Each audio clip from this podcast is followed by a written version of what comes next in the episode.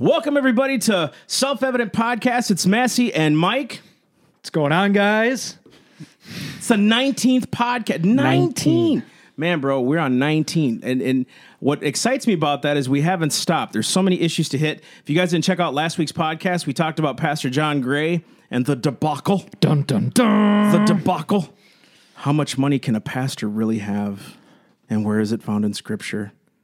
And how much he was accused. So check that out, guys. If you go on the YouTube channel, you guys can see we just uploaded it today. It's going to be awesome. Yep. And here this week, we actually have a very special guest. Can I call you my boss? You can. He's my boss. Boss. He's my boss. This is actually Pastor Todd. If you guys, you look in that camera right there. It's Pastor Todd. He's the pastor of Revive Church here in Stewart, Florida. And I came on board in February to help pastor the young adults, the Devoted Young Adults. And if you guys haven't checked that Facebook page out, please do.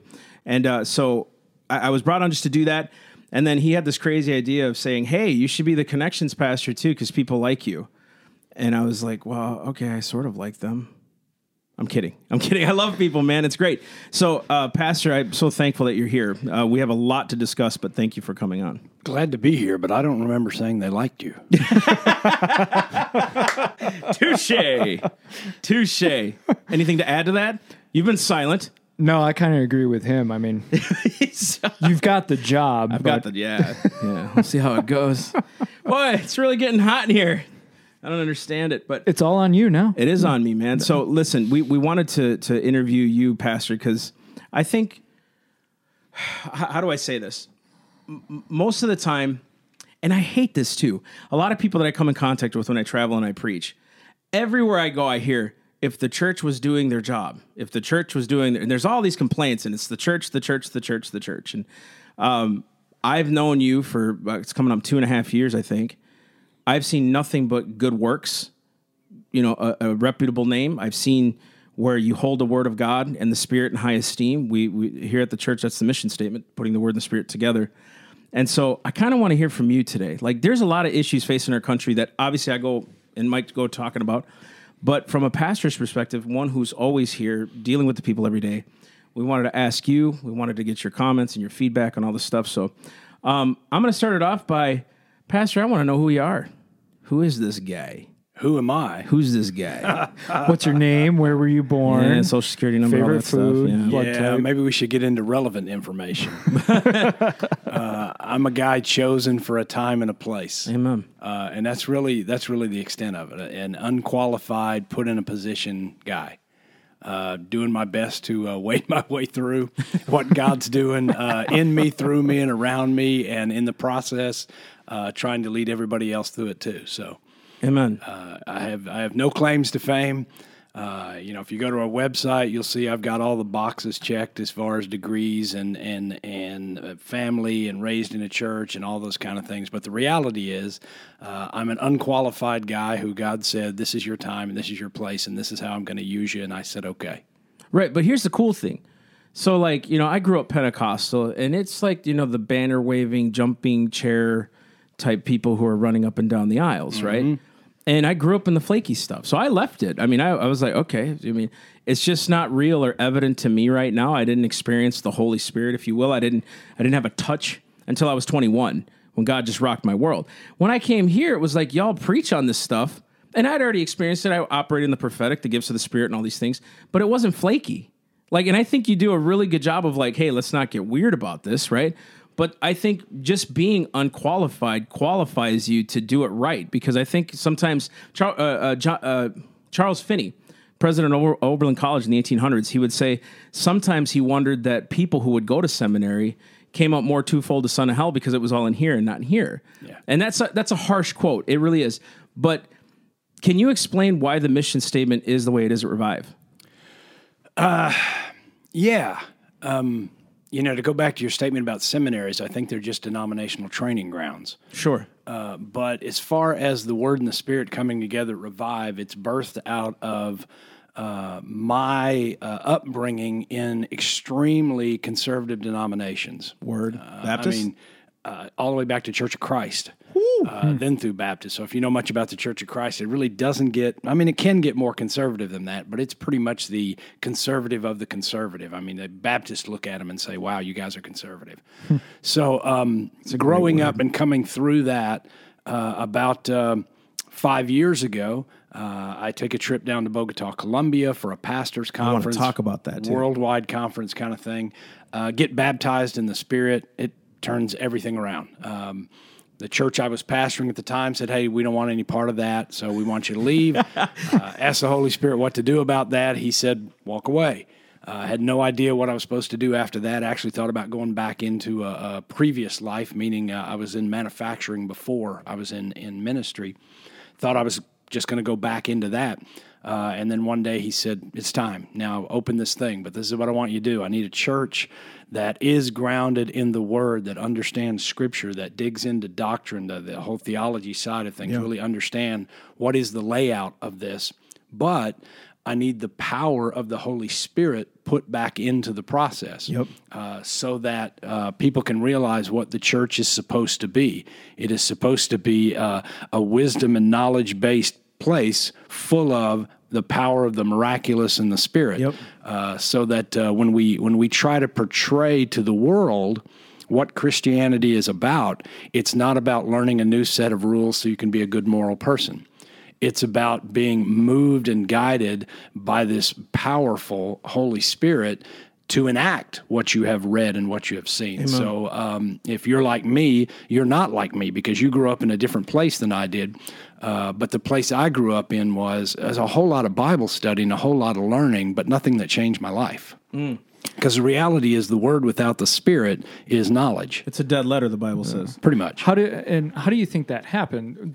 You would think going through Scripture, delving into the Word, seeing all of the miraculous, the spiritual movement of the church, yet so many denominations that draw towards Scripture and theology tend to, like you said, start to leave the spiritual side of it, the movement of the Holy Spirit.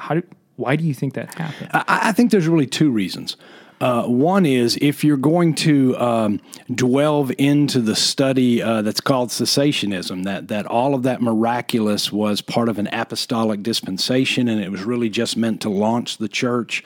I think the difficulty of that belief is there's absolutely nothing that would indicate that the apostolic time was a dispensation that came to an end and got replaced by something else. Yeah. The reality is the apostolic time was the birth of the church under the new covenant, and we remain in that same place they were in. So first would be if you study yourself out of the power of the Spirit in our life. The second one, and probably the more prevalent one, is the Spirit tends to be unexplainable sometimes, and that gets people out of comfort zones and out of safety places and makes them do things like speak in another language that they don't understand and miraculously heal people, which they're unaccustomed to, and they don't think that's normal. And you begin to wonder, can people actually get a prophetic word from God? Can you hear from God? Well, if you can hear from God, you need to take a pill and see a psychiatrist, because that's kind of bizarre. So between studying the power of the Holy Spirit away and shying away from a miraculous power that is oftentimes surprising and difficult to explain, it creates this polarization in Christendom where half of the group says, all you want to do over there is have an emotional feeling and some kind of experience, and you don't want to dig into the Word. And the other side is saying, well, yeah, what we want is this amazing power, and we want these experiences, but the truth is we don't really care if they're based in the Word because we're following the Spirit. Mm-hmm. So you get this polarization that happens, and when God called me specifically, literally in the middle of the night at 1:38 a.m., said, get up and write this down. I want a church that puts the Word of God and the Spirit of God back together.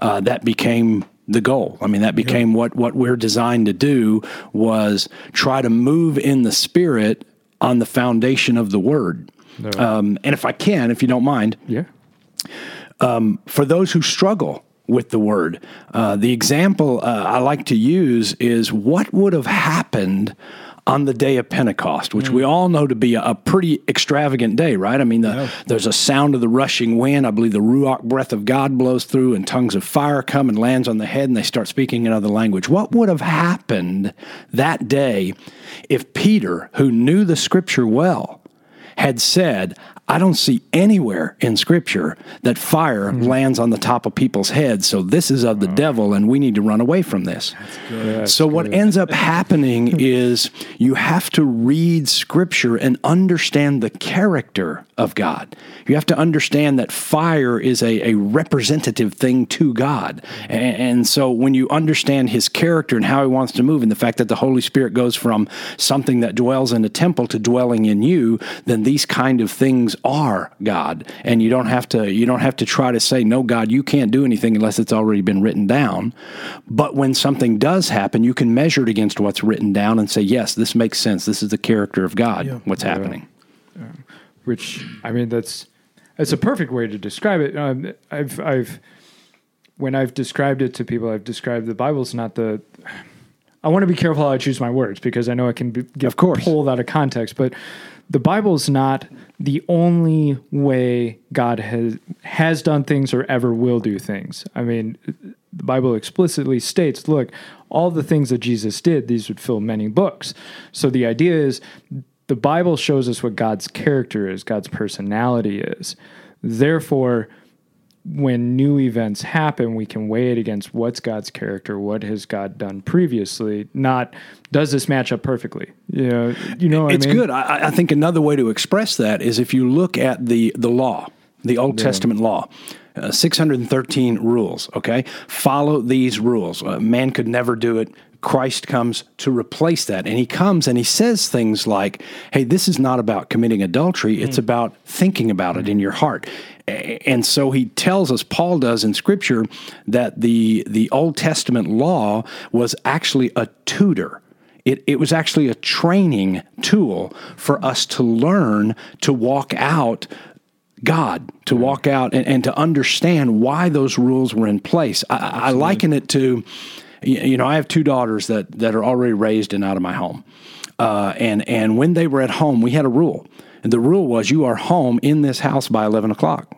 And listen, if you're not home by 11 o'clock, it's a problem. There will be some kind of consequence, some kind of discipline, because that's the law in my house, okay? 11 o'clock, you're home. So I'm using that to teach them the importance of not being wasteful with their time, not being out at an hour they don't need to be, watching for trouble, watching for danger, finding a place of security at home each night. Now, they leave the home. If my daughter, a year after she's left my home, calls me up and say, Dad, you'd be so proud of me tonight. I'm home by 11 o'clock. But on the way home, I passed by this car that was on the side of the road, and it was raining, and a lady with a stroller had obviously run out of gas, and she was on her way to the gas station. But Dad, I came home because I'm home at 11 o'clock.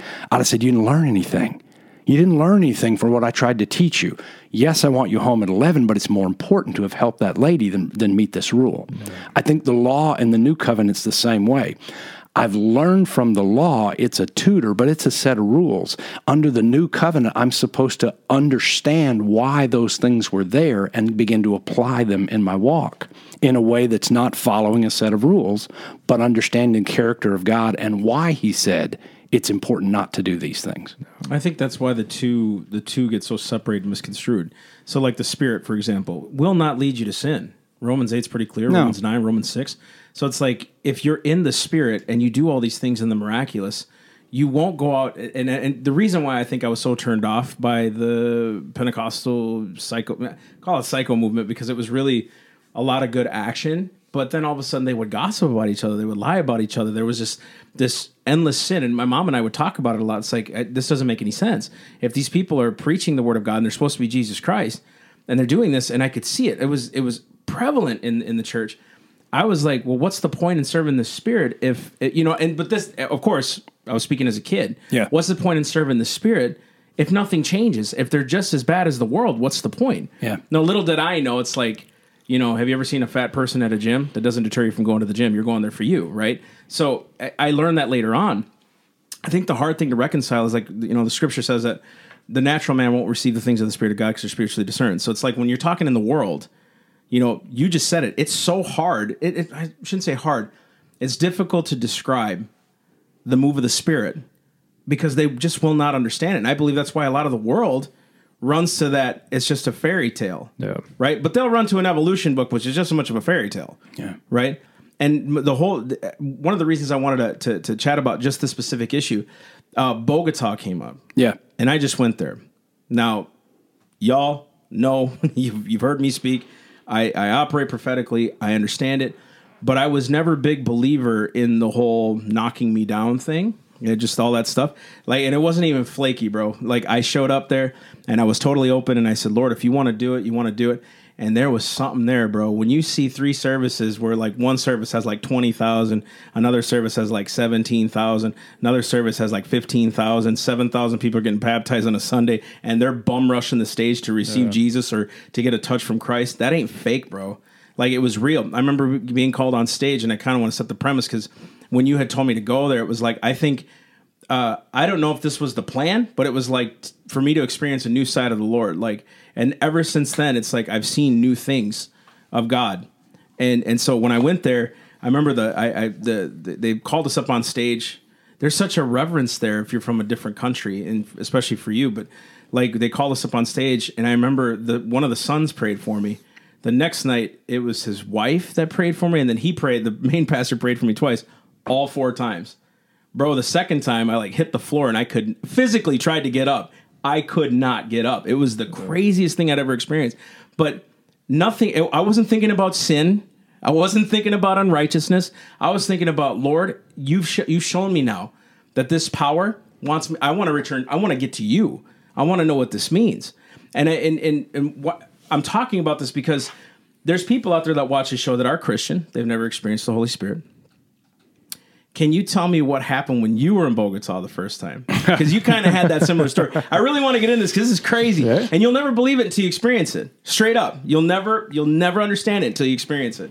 You know? Okay, so it looked like this. And we'll get into real topics after this. That's fine. It's a real topic. It is a real topic. You know what? You're right. It's a real topic. I go to Bogota the first time on an invitation. I get there and I'm at a conference with pastors all over the world, literally 28,000 pastors from all over the world. Crazy. It's a warehouse, bro. It's an old warehouse. It's actually a furniture warehouse. It's like a 28-foot ceiling, and it's probably 150,000 square feet. Yeah. And it is a sea of plastic lawn chairs. Whoa. I mean, the entire seating is all just plastic chairs that you would put on your back patio. Anyways, that being said, it's a very long story, which you can go to the website and see, or the Facebook page and see hear the actual story.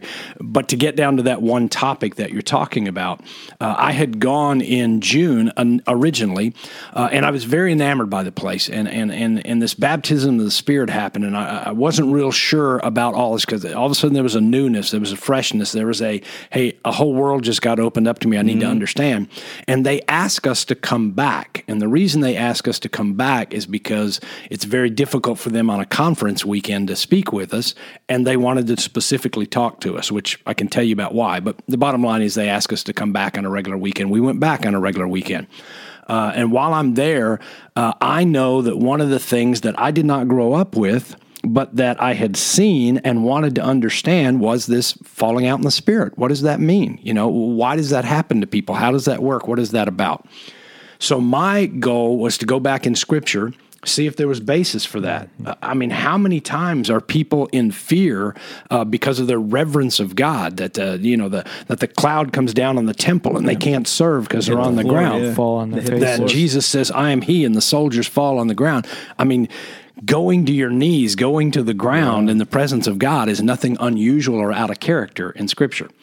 So I went with the expressed intent of saying, I want to meet with this pastor, and one of the questions I want to ask him is, what is this falling in the Spirit about? I don't know what it's about, and I'd like to understand it. Well, they have a Friday night service and a Sunday morning service. He was supposed to be there Friday night, but he was in New York on Thursday, and they missed their flight, so he didn't show up on Friday night. So his son preached, and we spent some time with his son, but I wanted to ask him, so I had to wait till Sunday morning. Well, as it turned out, we were not going to get to meet with Pastor Ricardo until after the service on Sunday. But during the service on Sunday, he calls me up on stage because he's going to pray for me. And I'm standing in front of 20,000 people, and he's up at the front ministering to all the people who have responded to the altar call. And I know he's about to come back, and he's going to pray for me. And when this guy prays for people, they fall down. I'm thinking, okay, God, I'm here. I'm not afraid. I want to understand this. And if this happens today, then it happens. And at least I would know it was substantial because it happened. You know, it's kind of like you can hear about it, but till you experience it, you can't really validate it. Yep. So all I said to the Lord was, I'm not afraid. I believe this is of you. But if you need me to understand it, then I'm happy to experience it. Yes, sir. Okay? Now, there's about 20 or 25 feet between the front of the stage and the back of the stage. And he starts walking back. And this is what goes through my mind. I had talked to a member of our church about being slain in the Spirit because this guy grew up charismatic and Pentecostal, and he was familiar with it. And this is what he told me. He said, the first time it happened to me, I did a courtesy fall. He said, this guy brought up 9 people, of which I was number 9, and he prayed for the other 8, and they all fell. So when it came to me, I wasn't going to be the only one standing. So when he started praying, I fell over. Now, listen, this is what I thought. This is what I thought. It has never happened to me. I don't know if everybody courtesy falls. Yeah. And something happens when you get to the floor. Because he said, I did a courtesy fall, but when I got to the floor, I felt these waves of peace coming over me. And the Holy Spirit was speaking to me. And I was like, okay, so this guy's walking toward me to pray for me. And sure enough, what goes through my mind is, well, maybe you're supposed to fall down. And then something happens. He prays for me. I fall down. Now, not because of his prayer, because I did a courtesy fall. So now I'm laying on the stage on my back with 20,000 people looking at me, and I'm telling God, okay, I don't get it. You know, I'm just laying here, and nothing's going on. What is this about? But then I tried to get up. I couldn't. I could not pull myself off of the floor. It was, and the best way I can describe it is like I was somehow made of metal, and there was a massive magnet under the stage. I was stuck to the floor. And all I could think in my mind at the time is, this is it? This is what everybody thinks is such an amazing thing, to get stuck to the floor. Yeah. And so as I laid there, then the Holy Spirit started speaking to me, and our conversation kind of went like this. I said, this is what they're expecting. And he said, is something happening? I said, absolutely. I can't get up. I'm stuck. He said, okay, then it's real. I said, okay, it's real. Let me get up. No. And I laid there for a good 15 minutes. My wife will tell you. And about every 3 or 4 minutes, I would try to get up, and I could not pull my hands off the stage. I couldn't pull my head up. I couldn't sit up. And so finally, I started laughing. I was like, this is crazy. I'm laying on the stage in front of 20,000 people. Nothing is going on other than I'm stuck to the stage. And the Holy Spirit's telling me, this is proof enough, right? And I'm saying, yes, it's proof enough. And I said out loud, I guess I'll get up when you let me. Boom. Came right off of me in that instant, that way. Now, it was never oppressive. It was never scary. It was just, I needed to prove to you that this is a real experience. Got up from there. Now, listen, I've had people pray for me 100 times since then. And one time I had John and Carol Arnott pray for me. And you may know them, you may not. Mm-hmm. But they were all part of the Toronto Blessing. They were the pastors of the church at the time of the Toronto Blessing. And this was down in West Palm. I'm standing in a line of people getting prayed for, and people are falling out. And, you know, John's coming by, and he's praying for everybody. But I'm one of those guys that's like, I'm not going to fake this anymore. I know it's real. So if it happens, it happens. John comes by and prays for me. Absolutely nothing happens. He walks by. His wife is following him, praying for everybody. And so as soon as he moves on, she steps right in front of me, looks right in my eyes, and says, you wonder why you don't fall down, don't you? And I said, well, you know, I'm curious as to why everybody else has this experience and I don't. And her response was, neither does John. He's never fallen out in the Spirit. And she said, we both believe it's because there are people who need the experience and people who don't. People whose faith won't be shaken or changed, whether or not they fall out or not. Wow. And so she said, oftentimes people need a touch in order to increase their faith and move forward, but those who don't need that touch in order to increase their faith or move forward, then they don't fall down. Truth. And so you know, I'd love to experience what the other people are experiencing, but the truth is, apart from that experience on that stage, and one other time when the same pastor prayed for me, and I have no idea what happened, he walked toward me and he yelled fire, and I was looking at the ceiling. And I even went back and watched the video, and I don't know what happened other than I just hit the floor and I got right back up.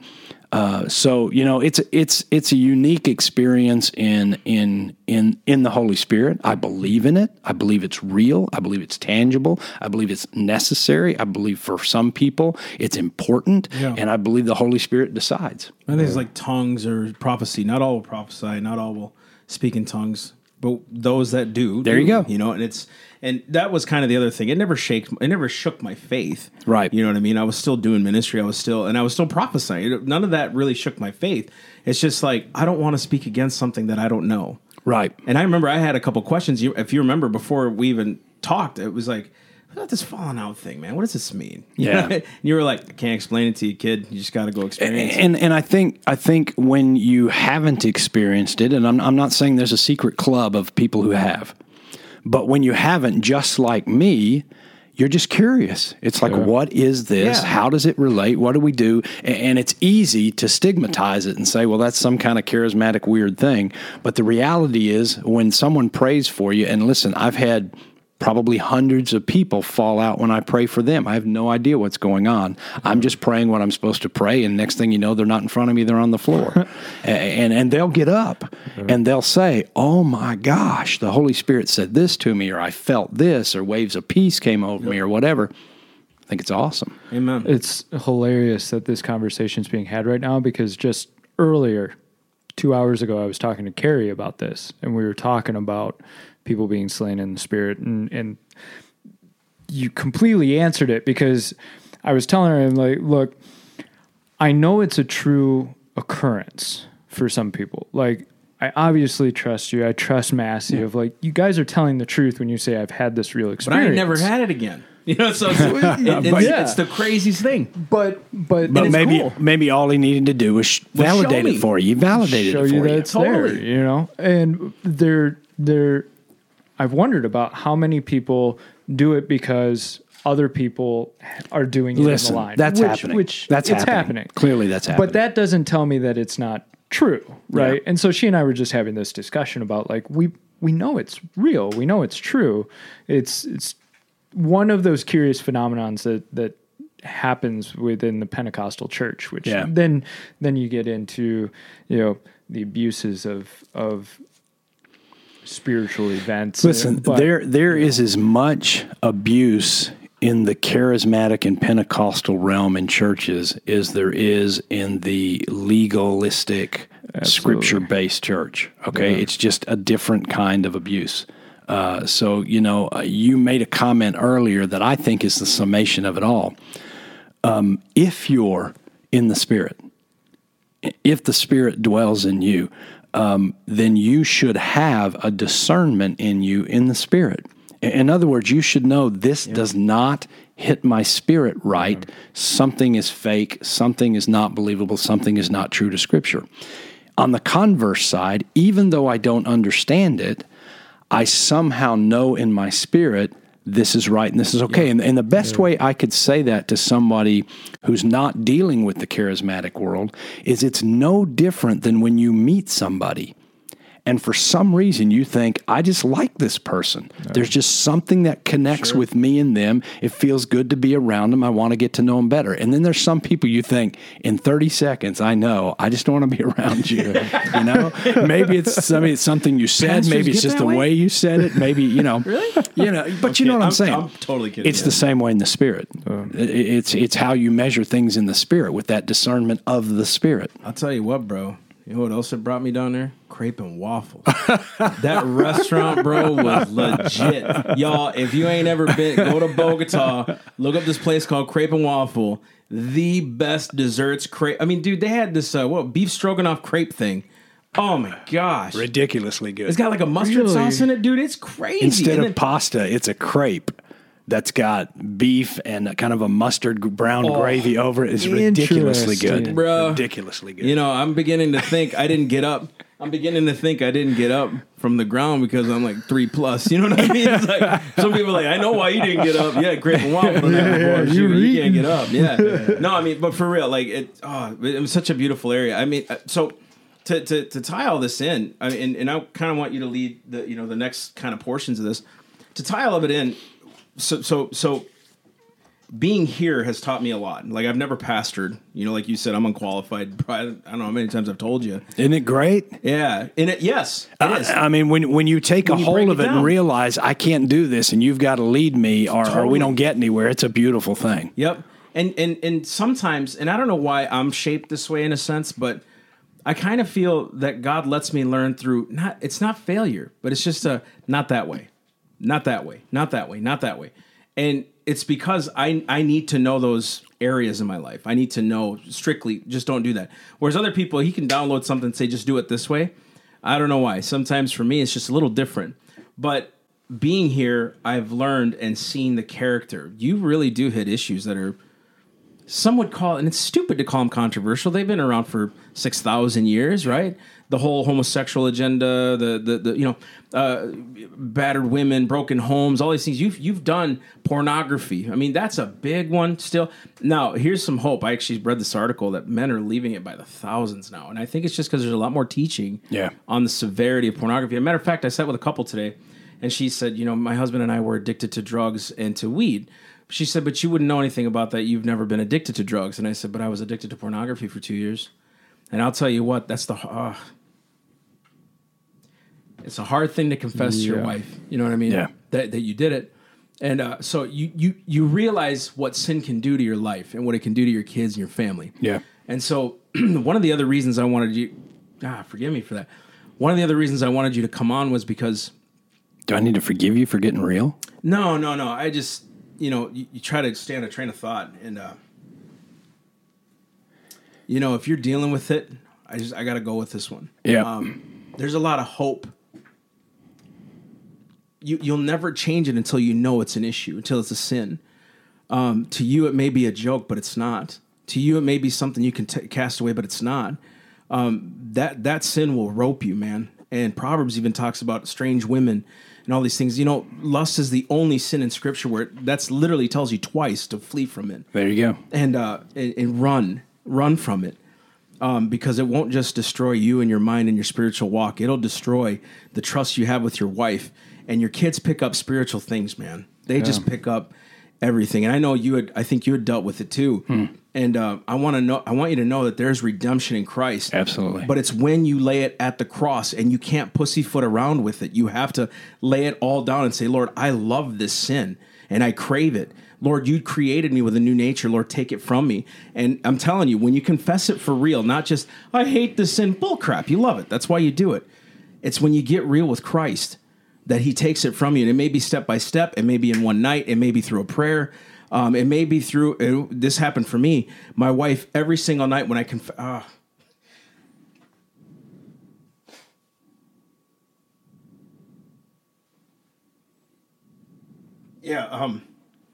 remember when I told her, every night after that, she kept telling me she was proud of me. And I needed that to continue my prayer with the Lord. And I went a season without preaching for like 6 months because I was still a Christian. And I don't even know how it happened or what. I just had no desire for it anymore. I just didn't have the same pull to it. Now, there's temptations that come, and it's funny because it happens once a month. I can feel it. I know the day when it's coming, and, you know, you just stay away from things. And you just keep your mind focused on Christ. But I was delivered from it, and so can you. And if you want to delve into it, you can. It is a topic that even today I heard statistics that 70% of men in church are roped into some level of pornography. Yeah. And that 20% of women in church are roped into some level of pornography, some level of addiction, if you will. And it is a truly rampant issue in Christianity. It's good to hear things like people are fleeing from it because, I think what I've seen in dealing with different men over the issue is there will be some linchpin in your understanding that finally releases you, where you say, I'm looking at somebody's sister, somebody's daughter, or you know, what do I think of guys who run in the middle of the night and look on a computer at pornography when they got a wife laying in their bed? That's such a Weasley, lousy thing. And then you think, wait a minute, that's me. I'm doing that. And boom, that thing breaks. I think probably if I were to offer, not in the way of solving everybody's problem, but if I would offer what I think is the most important key is when you get to the place where God is your accountability for pornography. When you truly decide, God, if I'm going to look, I want it to be in front of you. Oof. I don't know a man today who is sealed with the Holy Spirit for the day of redemption that can say that and do that, okay? Now, I'm not saying we won't ever fall. I'm saying I got tired of accountability systems and talking to my buddies about it and reading about it and hearing about it. It's spirit in a sense. It's totally like depending on you. Yeah, and so then you just stopped and said, and then again, for me, it was, this is 20 years ago, but it was, I want to, and this is I don't know how far into this subject we want to go. Might as well hit it. But this was my tactic. I said, every time I do this, God, I feel lousy about me. I wish that I hadn't wasted that hour or 2 hours. I wish that I didn't have the record that I'm going back, and I feel miserable about myself. And so this was my prayer. Would you please make me feel that way anytime I think about looking? So then all of a sudden, and you say, what a horrible way to do this, because you just want all the shame and guilt on you, but do it. But what it did was wake me up to the fact that there's a reason why you flee from it, and that you do have the power to. And for me, it was a whatever it takes, God, I'm done with this. I don't want to do this anymore. So I've got to find a way to bring you in, because you're the only accountability I can't bluff. Yeah. I could have bluffed my wife. I could have bluffed my friends when they called and said, did you look at anything today? I could, oh, no, I didn't, when I did. But I couldn't do that before God. So before God, when he became my accountability, whenever I thought about it, I thought, me and you aren't going to watch that. Yeah. Me and you aren't sitting down at the computer today, God. You told me a story yesterday. I won't get into details, but I remember you telling a gentleman, it's not what you did. It's that you did it before God. Yeah. And you offended God, not me, not the church, not... Yeah. It's not letting me down. Yeah. You've sinned against a holy God. And even David, man, when he prayed Psalm 51, and against thee and thee only have I sinned and committed this evil against you, Lord. Yeah. And I think when you make the prayer like that, instead of, guys, I'm good. See, I didn't, you know, I understand. I'm sorry. Has nothing to do with the horizontal. Yeah. It's all vertical. That's exactly it. And I think the key is getting your accountability to a vertical place where this is, if I'm going to do it, it's going to be before God. Is this something I should be doing before God? God doesn't want to know. And quite honestly, for me, I'm also thinking about what is God's rightful response if I choose to. In other words, what blessing am I taking myself out of? What consequence am I asking for if I'm going to move forward? And when I realized I'm missing out on joy, I'm missing out on peace, I'm missing out on revelation in the scripture because I want to look at this? No, I don't want those. I don't want the consequence of missing out on those. I want that blessing. I want God as my accountability. I think, too, you can hit the point. I think, too, that sin, it hits men so prevalently, and I believe it's certain men that are supposed to be those like fathers that change the culture in their family or change and break bondages. Because I've always felt God's called me to be a mover. Like I've told you this before, it's like I'm just a bulldozer by nature. I just run things over. And that always hampered me. Whenever I got into that sin, I wouldn't do what I was called to do. And I couldn't because I was so bound by it. Yep. And a lot of the times when young people come up to me and say, man, I'm dealing with pornography, I immediately go to, and sometimes I see it without them telling me, and it's like I start talking about what kind of a father they're going to be and what kind of a father they should be, you know, and immediately they start going to, oh, man, how can I do that if I'm in, you know, so I've helped, a lot of men have gotten out of it, and it's been 5 years, you know, since I was in that sin. Go ahead and say what you were going to say. No, I was going to say for me, it's 6 years now. With the fact of boy, how is God viewing what I'm doing? Like this, he's seeing everything I'm doing.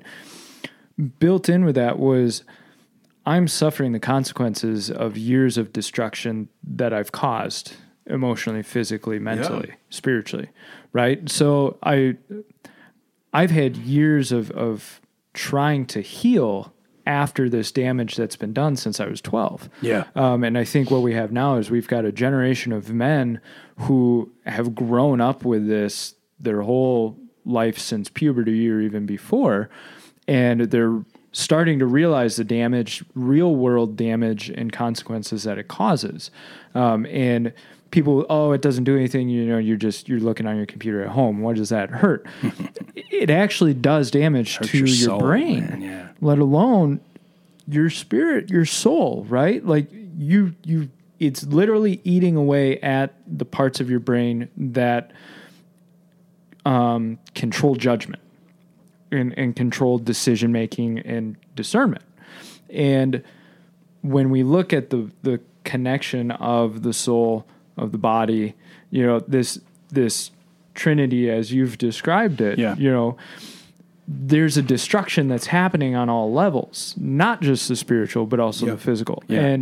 And so one of the things that I recognized or realized was like, oh my goodness, I'm having real world consequences in my life because of this. And now I'm having to try and get back and heal and grow off of this stuff. I think, you know, we step into the kingdom of God, okay? And in the kingdom of God, there's light and there's life and there's joy and there's peace and all of those things that we know that are in the kingdom. And I kind of describe it this way, you know, if you're in the kingdom of light, but you want to put your foot back into the kingdom of darkness, then with your foot, you're creating the bridge for all of those things that are of darkness: decay, destruction, evil, hate, depression, anxiety. You're creating the bridge to bring them back to you by putting your foot over there. So you have to be careful where your foot treads. Absolutely. Yeah. You know, I don't want what it brings. It's not worth it to me to lose what I got to give up to put my foot over there and open that bridge up for that stuff to come back into my life. I don't want it. Yeah, exactly. Which kind of leads me into this question. And I'd asked you about this before. Since we're talking about like pornography, sin, right? In the digital age, we have more sermons, we have more prophecy, I suppose, worship.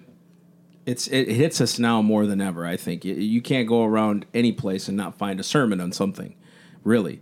But then too, on the equal side, you see more sin in a lot of ways. It's more. It's even promoted in the government. It's promoted in media. It's promoted in, you know what I mean? How does one? I think you know where I'm going, but like, how do we? I'm not saying it's on me; it's on the Lord. Like, He's just called me to preach. That's my job. You know, I can't fix the world, and that took me a long time to learn. You know, it's hard. It's hard to not be able to sleep because of kids who die from suicide. It's just really hard for me to let that down and put the sword down on that. But how do we? What is it as a pastor that you see as a leader of a church, a leader of a? I'll call it, bro. It's an apostolic thing, you know, but. As a leader, how do you see this playing out? Like, you know, the faithfulness of the Lord, all these things which we see and I've experienced. But it's like, Lord, I don't want it just in here, man. I want to see it out there. Well, you know, I mean, to go back to your original comment, you guys, either one of you, are really not old enough to recognize the fact that when I was a teenager, it wasn't available digitally. You had to go to a store and buy a magazine, or go to a special store where you could buy a video, or you know, they get aftermarket and you find them that way. But there wasn't access on your computer. There wasn't access on your phone. Those things didn't exist. Now, you know, the 7-year-old can pick up a phone and get to pornography. It's not an issue. It's easy. So the prevalence of it is massive. And we can go after control systems, putting them on your phone, all that kind of stuff. But let's just be honest with you. You're just not going to shut it all out that way without just saying no phone, no internet, no whatever, you know. And it becomes that behavior modification in a sense. The reality is the change comes in the heart. It comes in the soul. It comes in the spirit. When the Scripture says that the Holy Spirit came to convict us of our righteousness— oh, explain that. Explain that scripture. That's good. Okay. That's good stuff. So we read in John 16 that Jesus says, okay, the Spirit is going to come and He's going to convict the world of sin, righteousness, and judgment. But what most people miss, and if you don't mind, I'll just turn to that. We'll just read it straight out. Dude, when I heard that, I heard it a whole different way. I think I told you about that. I heard it a whole different way. He came to convict me of my sin, righteousness, and judgment. And it's like all on me. But, dude, this is like, it like brought me through a loop. Go ahead. No, well, here's what happens. We read this scripture, and it says, when he comes, he will convict the world concerning sin, righteousness, and judgment. So the typical believer looks at that scripture and says, the Holy Spirit is going to convict me of my sin. He's going to somehow convict me of righteousness. In other words, he's going to tell me what I'm doing wrong and tell me what I should be doing. And then he's going to convict me of judgment. So knowing that one day all of this is going to be measured and judged. So it's all on me. That's exactly okay? What it was. Then I read the rest of the scripture, and this is what it says. When he comes, he will convict the world concerning sin, righteousness, and judgment. Concerning sin, because they do not believe. The world. Right. So he's talking to the disciples, and he said that he's going to come and convict the world of sin because they do not believe. Then he says, and concerning righteousness, because I go to the Father and you no longer see me. In other words, you need to be convicted of your righteousness because I'm not going to be here. Huh. And because you don't see me anymore, you need the Holy Spirit to remind you, you're sanctified, you wear a robe of righteousness, I've cleansed you, I've washed you, I'm going to convict you of your righteousness. Y'all getting a witness on this? It's then he goes on to say, and concerning judgment, because the ruler of this world has been judged. So the judgment comment is for Satan, that it's over for you, buddy. The judgment is coming, but the judgment is for you. These are mine. I'm going to convict of their righteousness, and everybody who doesn't believe, I'm going to convict of sin so that they would believe. Huh. So now I walk my life saying, I have the Holy Spirit to convict me of my righteousness. So I don't walk trying to disengage from sin and try to beat sin and try to get sin out of my life. I walk recognizing I'm righteous, I'm holy, I'm pure. I was talking to someone just the other day about marriage and the marriage relationship, and I think maybe you and I discussed it a little bit. Yep, we did. But when you consider that Christ and the church is the groom and bride relationship, okay? And when we begin to look at the things of this world and sin, and we say, oh, I don't want to sin, I want to get that out of my life, and we don't recognize we're righteous, it's like we're looking at Jesus as our groom and saying, because you love me so much, I have the freedom to go have an adultery affair. That makes no sense. What I want to say is, because you love me so much, I have peace, I have authority, I have righteousness, I have strength, I have honor, I have integrity, I have courage because of you. Yeah. So I want to run to you. I'm not running away from sin. Amen. I'm running to you. Why? Because the Holy Spirit is convicting me of my right standing with God. Can you imagine what it would be like in the Christian world if people stop getting beat up and feeling guilty about sin and started feeling confidence in their righteousness? I don't have to fight sin. What I have to do is grab a hold of my righteousness, that God sees me as righteous hidden in Christ. What does that enable me to do? It enables me to have peace. That's right. I don't have to beat myself up. I'm righteous before him. I don't have to feel bad about stuff. There's no condemnation for those who are in Christ. Listen, there's condemnation and there's conviction. Condemnation makes me feel bad about myself for what I've done. Conviction tells me there's a better, there's a more, there's a pure, there's a right, there's a righteous, there's a holy, and I want to go toward that. So what I want to do is I want to walk out my life convicted that I'm righteous. Amen. That way the enemy doesn't, I'm not going to give credit to the enemy because I'm so scared of you, man. I just don't want you beating up on me, and I want you making me sin. I want you tempting me. Right. I don't say that. I say, I just want to press into this glory. I want to press into this righteousness. I want to press into the conviction that you made me clean, and therefore I can walk it out without having to worry about falling. Amen. There's something about like, just there's so much in that. That's why, right? But yeah, it was like a witness on it. There's something about being, and I'm using this totally as an analogy, being a Jehoshaphat, sending the worshipers to fight the war instead of me trying to fight the battle. Is that not a spiritual context statement that, hey, totally, we're going to go against our enemy, and the front line is going to be worshiping God? So send those guys.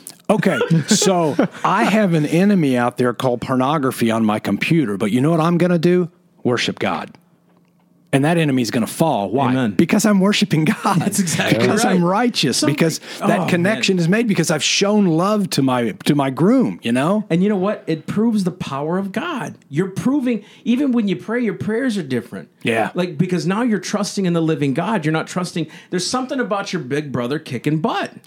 Yeah. There's just something about someone defending you. Yeah. And he is the defender. And when you're in it, all of a sudden it overtakes you. You're like, I don't want any part of that. I know what he died for. I want to love him and serve him, right? The same way I would do with my wife. I want to love and honor and serve her because, dude, number one, she's put up with a lot of junk. Second, though, she loves me for me. Christ loved me for me. He picked me, man. He picked you. He picked us. I mean, that's an honor to serve. I just want to love him and I want to obey him. And, dude, I want to see him move. You know what I mean? Because you said it earlier. Not even all the books in the world could contain the miracles that Christ did. He said, greater work shall you do than I did because I go unto the Father. That's the God I'm after. Yeah. And it's beyond the sin stuff. It's beyond, and you know, why I don't even know why that the whole pornography issue got so heavy. And I think it's good because we don't ever really, we'll hit sin issues, but that was real. And the where was I going with that? I know where I was going with it. I don't know. How do I say this?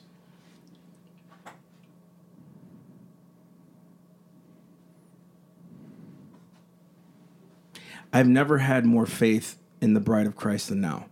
Whereas before I would say, man, why aren't we doing more? Yeah. I have now more. It's like there's a different twist on this. In my heart of hearts, I'm like, no, Lord, your bride's activated. We just need to learn how to do this now. Yeah. We're there. Because it's funny, you never read in Scripture where God used the majority to win his battles. So why I asked you the question was because I think it's easy for us to say, we need to get active, we need to do this, we need to do that, we need to create, you know, that's where my mindset was. We need to build hospitals as the church, we need to build these facilities and all these things. Or we can trust the living God, and he's going to put it on other people's hearts to do those things as we disciple and preach, as we continue to do the works of the Father, right? And I think, too, I kind of want to, if you want to go another direction, you can, because I'm just talking here, right? Go for it. One of the other things we had discussed, and you do this really cool thing. You talk about evolution, and it kind of leads into your gospel presentation and all these things when you preach. That's another one. Why more people, in a sense, will believe the fairy tale of evolution, which is straight up a fairy tale. You could call my religion a fairy tale. It's cool. I mean, I get it, right? Yeah. Where does God? I get this a lot from evolutionists and atheists, you know. Well, if you don't think evolution's right, where did God come from? I don't know. God says that he is, and I have to believe that. But at least I call mine faith. You're calling yours a fact, and it's straight faith, bro. You don't even know what happened 10 years ago, let alone a billion, right? So can you explain the process of how you came to that? Like your realization of, and I really want you to do that whole gospel thing, because like how you explain in the beginning of Genesis, why I'm asking you to do that is because we do it. But I think you have such a good, succinct way to do it. And there's just this proper order. Like there's a lot of people who listen to us that are somewhat on the verge of being Christian. And all of a sudden they come to Christ, and I've seen it happen 2 or 3 times with the show. But this is different. I kind of want to hear it from you. Like, explain evolution. Explain. I know there's a lot in that. So. Yeah, no. I mean, I think the process of getting to where my thoughts are on evolution was when you really think about the multiple systems in the body that all had to develop for us to be who we are today, for them to each individually have to develop on their own. And I know you haven't heard me talk much about this, but just look at the hearing system and all of the little bones and the way it works, and look at the eye system, and you think this primordial ooze began to develop. How did it have any idea there was something to see that made it develop an eye? That's exactly right. How did it have any idea there was something to hear that made it develop an ear? But all of those things can somehow at some level be explained away by evolution. But the thing that can't be explained away, that to me busts the whole thing. The whole thing for me gets busted in male and female. There is absolutely nothing, zero in evolution that would say a male and a female needs to get created. In other words, whatever this thing is that developed eventually says, we're going to continue our evolutionary track separately, and this one thing is going to be different about this track, and one thing is different about this track, and those two different things in those tracks have to come together in order to reproduce. Now, here's the problem. When you go into evolution and you talk about survival of the fittest, when you talk about environmental adaptation, everything says don't depend on something else to move forward. Right. There'd be no reason for male and female, and yet the unique thing about the Scriptures, it says God created them. He created them male and female. It was like he was answering from the very beginning the question of what busts this evolution conversation. Exactly. Here it is. I created them male and female. You try to explain with evolution how they are created male and female. So I see it this way. I see the Scripture saying that God created a heaven and an earth. In other words, he creates this globe, and we can argue about time. We can argue about, can he create something that looks like it already has age? Well, listen, if he created a man, he didn't create an embryo that somehow developed into a baby that became a toddler and became a preteen and a teenager and then a man. He created it with age already on it. Now, I don't have to explain the age of the planet. What I'm saying is God created this, and he puts man and woman out of it, out of love. Some people will tell you that God needed fellowship and that's what he desired. He loves fellowship with us, but he created us out of love. The proof of that is when he created all of this, he said, it's yours. I give you dominion over it. You can have dominion over the fish of the sea, the plant, the animals. Every creeping thing on it will report to you. This is your kingdom. It is your domain. Rule over it. Which I think that's where the agnostic came from, because Thomas Jefferson kind of believed that. Sort of Ben Franklin. It's like God wound up the clock, put it on the...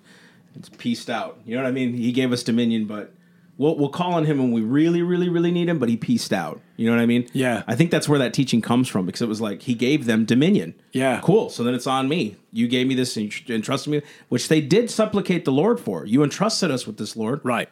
But we need your help. You know what I mean? And it's odd, too, because how they prayed and what they believed was odd when they said, Lord, we supplicated you so many times and you answered graciously when we were talking about the declaration. Yeah. Well, now we're in this war. We got to sign this constitution. We don't know what to do. And he answers in 2 weeks. You know, it was like there was just this whole process. So I think that's where, I'm sorry, I'm going off on a tangent, but I think it's good.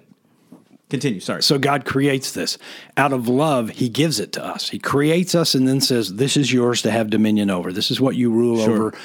This is yours, okay? So we had authority over everything. And so some people ask me, well, why did God cast Satan down to the same place where we are? And I look at that very Scripture and say, it's right here. He gave us authority over every creeping thing, okay? Now, if you consider just the bigger picture of that statement, Lucifer is in heaven as an archangel, okay? 3 leaders, and he's one of them. We believe he's the leader over the worship in heaven, okay?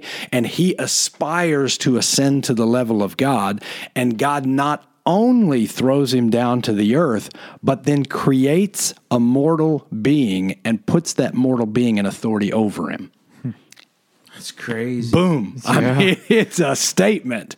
Not only did you mess this up, but I'm going to create this mortal being. Actually, he's going to have eternal life, but his makeup doesn't even compare to yours, but he's going to rule over you.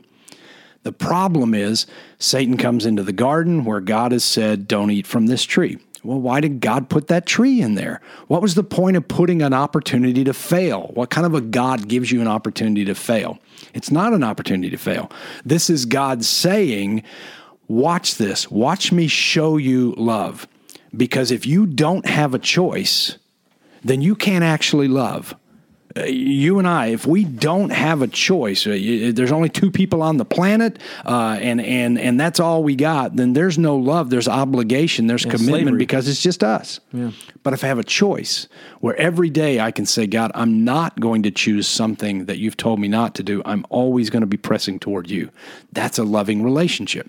Satan comes in and deceives. That's what the Scripture said he does. He says, do you want to be like God? Well, man, God created me. God is awesome. God's amazing. He made a garden for me. He gave me a wife. It's all beautiful. It's all wonderful. But he says to Eve, do you want to be like God? So she looks at this and says, it looks good, it tastes good, and it makes us wise. Let's be like God. So we eat it. Well, what we really did was say, God, at this point, we're not going to follow your instruction. We're going to follow Satan's instruction. So listen, anything you obey, you're submitted to. Right. Now he's given the authority over the earth to Satan. And a lot of people struggle with that. A lot of Christians struggle with that. Well, you're saying that Satan has authority over the earth. I'm saying, yes, he does, because man gave it to him. How do I prove that? You go to the temptation. You go when Jesus is in the wilderness and he's fasted for 40 days and Satan comes to him and says, well, if you're hungry, why don't you make these rocks into bread? And he says, man doesn't live by bread alone. But then he does this thing where he takes him up to a high place and it says he shows him all of the kingdoms of the world and says, I will give you these. Satan says, Jesus, I will give you these if you will bow down and worship me. And Jesus does not say, you don't have the right to give them to me. They're mine already. He says, I'm not going to bow to you. That's exactly it. Okay? And so his proclamation is, you may own it all, but I'm not going to bow to you. You may have authority over it all, but I'm not going to bow to you. And in not ever bowing to Satan is what gave him the right to reclaim the authority back. How does that work? Well, all men have sinned and all have fallen short of the glory of God. So there was no man that had ever walked out his life without somehow submitting to the prince of the power of this world, somehow submitting authority to Satan, except for Jesus. He never submitted to him. He came as a man. Why? Because God gave authority over the earth to man. And God's not going back on his word. He's allowing a man to get authority back for men. Jesus comes, doesn't submit to Satan, dies on the cross, takes on the sins of the world. I've said before that if Jesus had sinned while he was here, he'd be in the same boat you and I are. Condemned, all have sinned, all deserve this punishment. But since he didn't, he is righteous. He is in right standing with God. It makes him the only man that ever lived that was righteous in God when he died. Because of that, he gave his righteousness to us and took our condemnation. Amen. So he says, I'm right with God, but this is what I'm going to do. I'm going to go ahead and die for your transgression. I'm going to go ahead and take your condemnation on me. And when I take your condemnation on me, I'm going to give you my righteousness. That's right.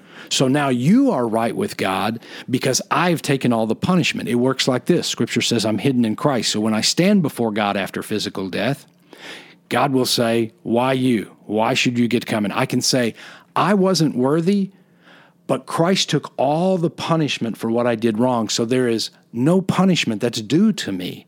I'm in right standing with you. Right. And I think God says, well done. You have put all your faith in the fact that Christ took all of that condemnation on himself, so that now Christ takes that condemnation on himself. This is what we know. When man sinned, God tells him to leave the garden. There's a separation between man and God when sin occurs. Jesus is on the cross, and all of man's sin is put on Jesus. He who knew no sin became sin, so that I might become the righteousness of God.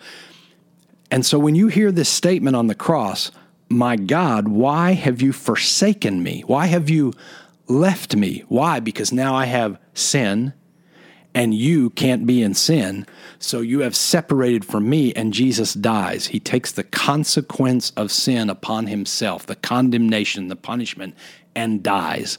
Now, if this Jesus had died and never come back, we would just see him as this guy who could heal people and talk about God and talk about the kingdom and all that great, but when he died, he's gone and it's over, and the story ends. But he didn't. Through the Holy Spirit, he had the power to come back and say, death cannot hold me, and since it cannot hold me, I can give it to you, eternal life. I'll give you the same eternal life that I'm claiming, the power over death, which in Scripture is separation from God. You will not die the second death. Your body may die, but you will live with God eternally, putting your faith in me. So it's a big story. And it's not complicated, but it is intricate. It is very intricate. There's a lot of pieces to really understanding what happened. But here's the beauty of walking in Christ. Because he was the man that got authority back on the earth, in Matthew 28, then he tells his disciples, I now have authority in heaven and on earth. Yep. So now Christ has authority on the earth again, and he says, therefore, because I now have authority on the earth, therefore go and make disciples, go and heal the sick, cleanse the leopard, cast out the demon, go and teach them to all the things that I've commanded you, you command them to do, because now they're operating in my authority. I'm operating from a righteous place with authority. That's right. How does it get better than that? That's exactly right. How does it get better than God sees me in right standing with him and gives me the authority not to have to succumb to this enemy? Right. So I don't run away from sin. I run to Christ. Yeah. I want to be more like him. I want to operate more like he operated. Yeah, it was the love of Christ that drew us to him. It wasn't my sin that drew me to Christ. It was love that compelled me to come to him. Absolutely. And so what would you say to the possible atheist, agnostic, whatever, that says, what kind of a cruel God would send his son to die? Just had a conversation about this 2 days ago with a man. Here's the story. God gives man authority over the earth. And through man's failure, he gives that authority to Satan. For God so loved the world that, listen, he gave his only begotten human son to get that authority back for man. That is totally an act of love. It's totally an act of love. It's a sacrificial love that says, that's the word. You lost it. I want you to get it back so much that I will send my son, born of a virgin and yet conceived by the Spirit, so that as a human he can regain that authority so that you will have it back and he can give you everlasting life. That's exactly the word. That was so well put. I think, you know, because we've traveled to colleges and high schools, the theme of love is so misconstrued because love has become lust and selfishness. Yeah. Whereas real love is sacrificial in a lot of ways. It is sacrificial. It's absolutely. It's you. The Bible says putting the needs of others in front of you, making sure that bear one another's burdens, all these things. God giving his son was love because of it was sacrificial to him. He's willing to give up that for you. He's backing up his own words. Greater love has no man than he would lay down his life for another. And so his son becomes human and lays his life down for man. Greater love has man than he would lay down his life for another. I got one more question because we usually stay about an hour and 20 minutes, but we're at about an hour 8, so I'll cut this out. But this is good, man. This is really good. Do you got anything, man? No, ain't saying nothing, man. Watching. Shoot, you just like chilling. Well, golly, sorry. I hate it, man, because I'm always like talking. You over there, all silent and stuff like that. He's sitting over there, be convicted of his righteousness. Right. He's thinking I'm pretty cool, dude. Going out and talking on college campuses and all these things, you see a lot of these big deals. Homosexual. I'm not going to ask you to talk about that. To me, those are mute points. Sin is sin, and when we address sin, it's sin. But this generation and the generation after and the generation before kind of grew up in this. I want you to kind of help pop the bubble here on the don't offend me generation. I'm so offended. Everything that you say is offensive. And you did a couple sermons on this. Yeah. And even when you say it, you can hear everybody in the crowd like, yeah, preach it, pastor. Because who's going to talk about it? We want butts in the seats. We don't want to hit anything controversial nowadays. Yeah. And I say that respectfully. I don't mean to be mean about that. But can you talk and address on this, like the offense and why that's happening and what we could do our best to correct it? Listen to me. If something is said to you, it is either truth or it's a lie. Come on. And if it's truth, it benefits you and you accept it. And if it's a lie, why are you accepting it? Straight up. So I don't get offended. If you tell me something that's true about me, I have to accept that's true. He's calling it out in me. It's real. I can act offended, but I know it's truth. So I shouldn't be offended. I should take that as a truth. But if you're speaking something over me that's a lie, this is your issue, buddy. You're lying. I'm not receiving it. I'm not going to accept it, so I have no reason to be offended by it because it's not true about me. That's a big deal. It is a big deal. It's a simplistic answer to offense. Listen, you're either speaking the truth to me or you're speaking a lie to me. And if it's the truth, I need to accept it. I need to deal with it. If it's not the truth, why am I being offended? It's not true. That's right. It's not the truth, so I don't have to be offended by it because it's not an accurate statement. It's not a truth statement. So it really doesn't apply. You may think it, but I'm not offended because I know it's not truth. Right. And I kind of want to hit it this way, too. I think because of how they're taught, it's almost like, and this is a little bit deeper than how I'm going to go, but I think a lot of these young people have never had real love. And so they want acceptance in other things. And we had talked about this before. I think that's why a lot of these young people, because they're not at home seeking the Lord, they're not in the Word, they'll want to go out to church to try to figure out a word from the Lord or something like that, because it's kind of a hot movement, the prophecy stuff and all those things. I think, too, in college campuses, because it's prevalent on college campuses and some high schools now, that the offense thing, it's all about offending me and I can't be offended. But do you think it's because... I'm gonna say it bluntly. Maybe you can disseminate what I'm trying to say. Because they've been so spoiled to believe that life has no trial when Christ promised us trials and tribulations. Yeah. Be of good cheer, though, I overcame it. Right? I read this quote today. It said something about if you take compliments to your head, you'll take. You won't take criticism to the heart or something like that. It's basically, it's all about you and selfishness. When people around me, and I consider you a mentor and a leader in my life, and you're teaching me how to do this pastor stuff as you're learning, right? I'm learning it too. But there's been times you sat me down and said, bro, let's just get this straight. You know what I mean? And I receive it that way. I think I just naturally receive it. But in this generation of people, it's almost like they've been taught life's just easy peasy. Don't worry about it. And we got to shelter them. And we have to do all these things. They hit the real world and they want this acceptance that they didn't get. I don't know what it is. I can't explain it. I think it's maybe twofold. And I think that the first half of the puzzle is in our society today, there is notoriety and attention for being a victim. Bingo. Okay. So if I can tell you my hard luck story, then you will say, wow. You've been through a lot, and I've received a salve. I got an attention. I got something drawn to me. So people will make their stories worse than they really were when they occurred, such that it gives them the opportunity to have somebody say, wow, you've had it rougher than me. So in all of the Sue Happy Society and all of that kind of thing, there is a glory in suffering made from my case is worse than yours, and I think that's just sad. On the other half, and this is a generational thing, there truly was a generational gap, and I'm going to say it was probably in the 80s for the most part, when the whole mentality of self-esteem came out. Mm-hmm.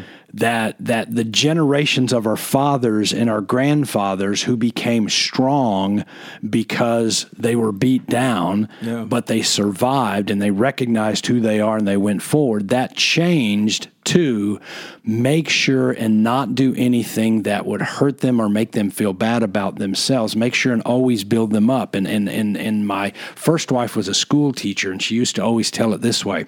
I'm so sick of mothers who their fifth grader gets out of the car and shuts the door, and they yell out, oh, you shut that door so well.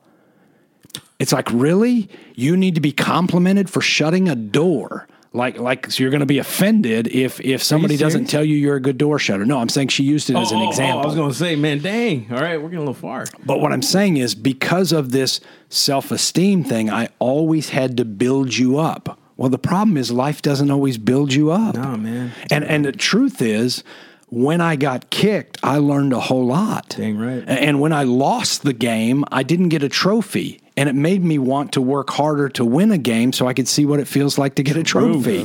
So, we raised this generation of I'm so worried about your feelings that I won't ever tell you the truth because it might hurt you. So now the truth offends you and the lie offends you because being a victim gives me a story. That's exactly right. And we've done away with the truth of love. So now love is comforting somebody and like you said, feelings, right? The attachment of feelings, because there was a whole psychology movement in the 80s that really pushed this.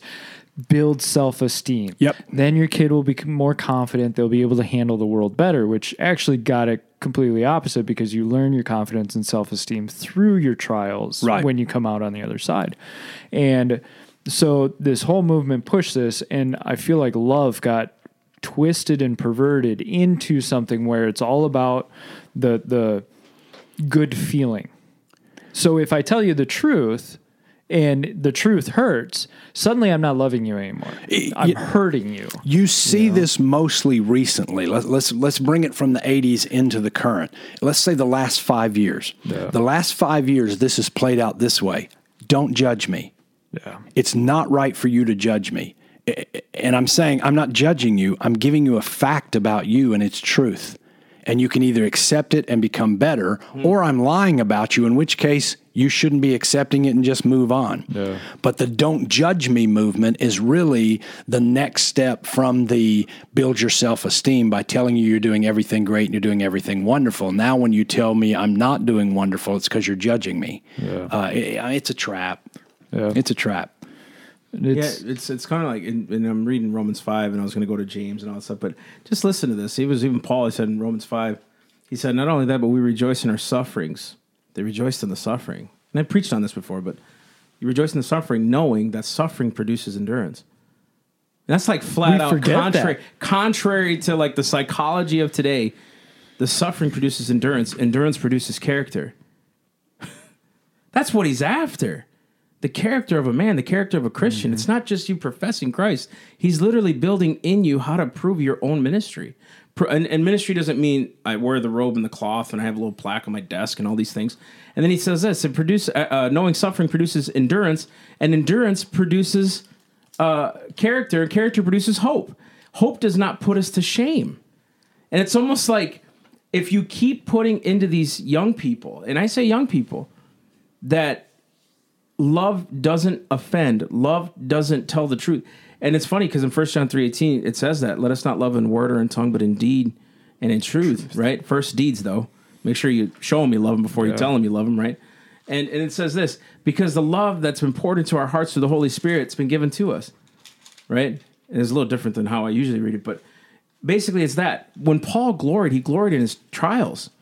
He didn't glory in the fact that he was a good guy, God saved him, and he keeps puffing me up with words.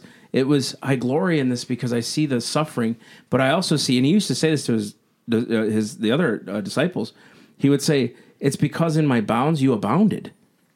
Yeah. Through his suffering, they abounded as a church. Yeah. The more they were persecuted, the church abounded. That's a whole other tangent, but. You know, I think I look at that progression that he shows, and the bottom line is, if I go through a trial and I consider it joy that I'm going to go through this suffering because it's going to create in me a perseverance, and that perseverance is going to create in me a hope, a character. What I'm really saying is tonight on your way home, you total your car. It's a terrible thing. You're thinking financially, what does that mean to me? It's an awful deal. And you've got to go deal with the insurance, and you got to get another car, and it takes forever, and it stresses you out in the whole bit. Well, that's kind of a tragedy of sorts. Mm. But let's say your wife gets cancer, and you go through the whole chemo process for 2 years and watching her puke every night and the nausea and all of the doctor visits and all of that kind of thing. And she comes out on the other side of that strong and viable and clear of that cancer after having gone through that journey. Now, let me change the order. Let's say you went through that and now you total your car. Is totaling your car anything? It's nothing. See, because once you've been through a trial, it's going to prepare you for the next. And the tougher trial you go through, the less in your life becomes a trial. In other words, my wife died. That's a fact. I went through that. Wrecking my car means nothing. Losing my job means nothing. Right. Why? Because I've already been through a trial that makes those things pale by comparison. And in that, there was a character and a hope of a future and a beautiful God and all of those things built, so that when I go through trials now, I have the character to say, this isn't going to overcome me. Mm-hmm. I have the hope to say, I'll get past this. It's not anything major. So my life becomes more mature and complete because I've gone through a trial. Mm-hmm. So if you never face a trial, then everything is a trial. But the bigger and bigger trials you face, the more and more things become less of a trial. Amen. And you'll never really know victory. Like, you can't understand victory until you've understood, really, the failure, the defeat of it. I preached on that this morning. I was at my kids' school, and I sat up on my bed, and I said, Lord, what do you want me to teach on today? And he said, endurance. I'm like, endurance? What does that mean? And so I went to the scriptures that talk about endurance and patience and perseverance and all these things. But it was like, I just kept, that theme was in my heart. You will never taste and see, until you pick the fruit. And sometimes the fruit's way up on the tree. Yeah. And you got to try yourself and test yourself. And that's a lame analogy, but it's true, right? You'll never understand victory. I did not understand the provider, who God is, until we lost everything 2 years ago, a year and a half ago. That's exactly what I'm saying. It was, and now it's like, living in an RV, no big deal. Living in someone's, no big deal. Living on the cheap, nothing. It doesn't bother me anymore. Nothing in this, and I can say this with confidence, thank God. I wouldn't have understood that had I not been through it. I could not have understood it. Okay, now, so where you are today, consider it a joy that you went through that trial, because of now how much peace you have over the other trials. They're just not as big. They're just not. When I face them, I'm like, this is all overcomable. I have a peace about it. I'm not concerned about it because I've dealt with bigger. So I can consider it joy when I go through a trial, because it's actually building my faith and my character such that other things are no longer a trial for me. Amen. It's a blessing. It is a blessing. I mean, I like my son. My son Nathan has kind of my attitude on a lot of things. He was like the one cheering when we flipped. He was in the chair. He's like, yeah, do it again.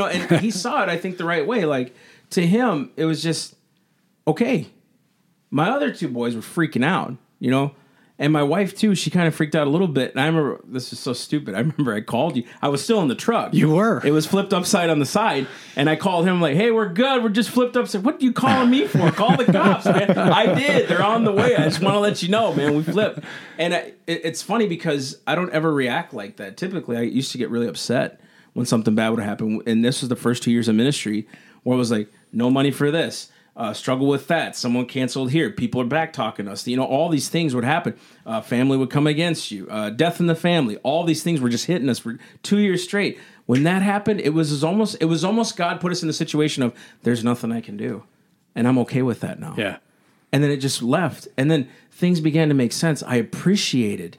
This is what's odd too. When that happened, I appreciated everything He gave me more. Yeah. I wanted to hug my wife more, my kids. I wanted to now pour into them, because, dude, life's a vapor, bro. It hit me so hard. I got 40 more years. I turn 38 next week. It's like, I've got literally 40 more years to make a dent in this world, because God called me to do it. And it's like, what am I putting into my kids? Am I focusing? You know what I mean? So like, the trial almost brings you a perspective of what He gave you. Sure. And it's unique. I don't know. It was a really good topic. I don't know if you guys want to add anything to that, but. I think the outlook of that, as we follow Christ, look, Christ overcame all for us. And so when we see that overcoming, and we know it's all for Him, right? And that was what Paul, Peter, John were all working on, right? Was it's all for Him. So whatever I have to give up, it's for Him. When we work on that, we work on the mentality of, the trial is there, the suffering is there, what is it going to produce within me? Yeah. Whereas the world sees a trial or suffering as one more obstacle to hold them back from getting where they want to go. Do you remember when Paul said that? When he said, I count all things but loss, they're dung for the excellency of the knowledge of Christ Jesus, right? Just before that, he was talking about all of his trials. I've been through all this. This is nothing. Yeah. Yeah. It's so crazy. Like if we can grasp that, you're going to walk through life with joy. You can walk through life with joy. Of course, you're going to get upset. Of course, things bother you, but not the way that they used to. It didn't hold you down. Yeah. There's no more fear. So, man, it's already an hour. We got to do this again because there's more issues. I want to break it apart. There's like so much to talk about. Now, I want to say thank you. Yeah. Your dear mentor. Someone asked me yesterday, who pours into you? I'm like, I'm in Pastor Todd's Albuquerque every day, asking him a question about something, and I'm like, I hope he doesn't get sick of me, man, because like I'm learning from his mistakes. Yeah, and it is like he's like, this is how I want. This is how I did it once. You don't want to do it that way. Oh, got it. Rock and roll, right? But you've taken me under your wing in a sense, and you've been nothing but gracious to me and my family, and I respect you, man. Like I respect you 100%, and I don't have a lot of that in my life, you know, where people actually believe in you and they see something in you. And I want to say thank you for that, but thank you for coming on the show because it's cool to have a different perspective. Sometimes it's cool to have someone who's in the trenches every day dealing with the mundane, and I find that God's more and more in the mundane. It's in the everyday little things. It's not just a new experience, which I used to love. Was every day was a new thing, man, when I'd go out and travel and tour and preach. You know, God's more in this. You know, I find more faith in this. He's building my faith in all these things.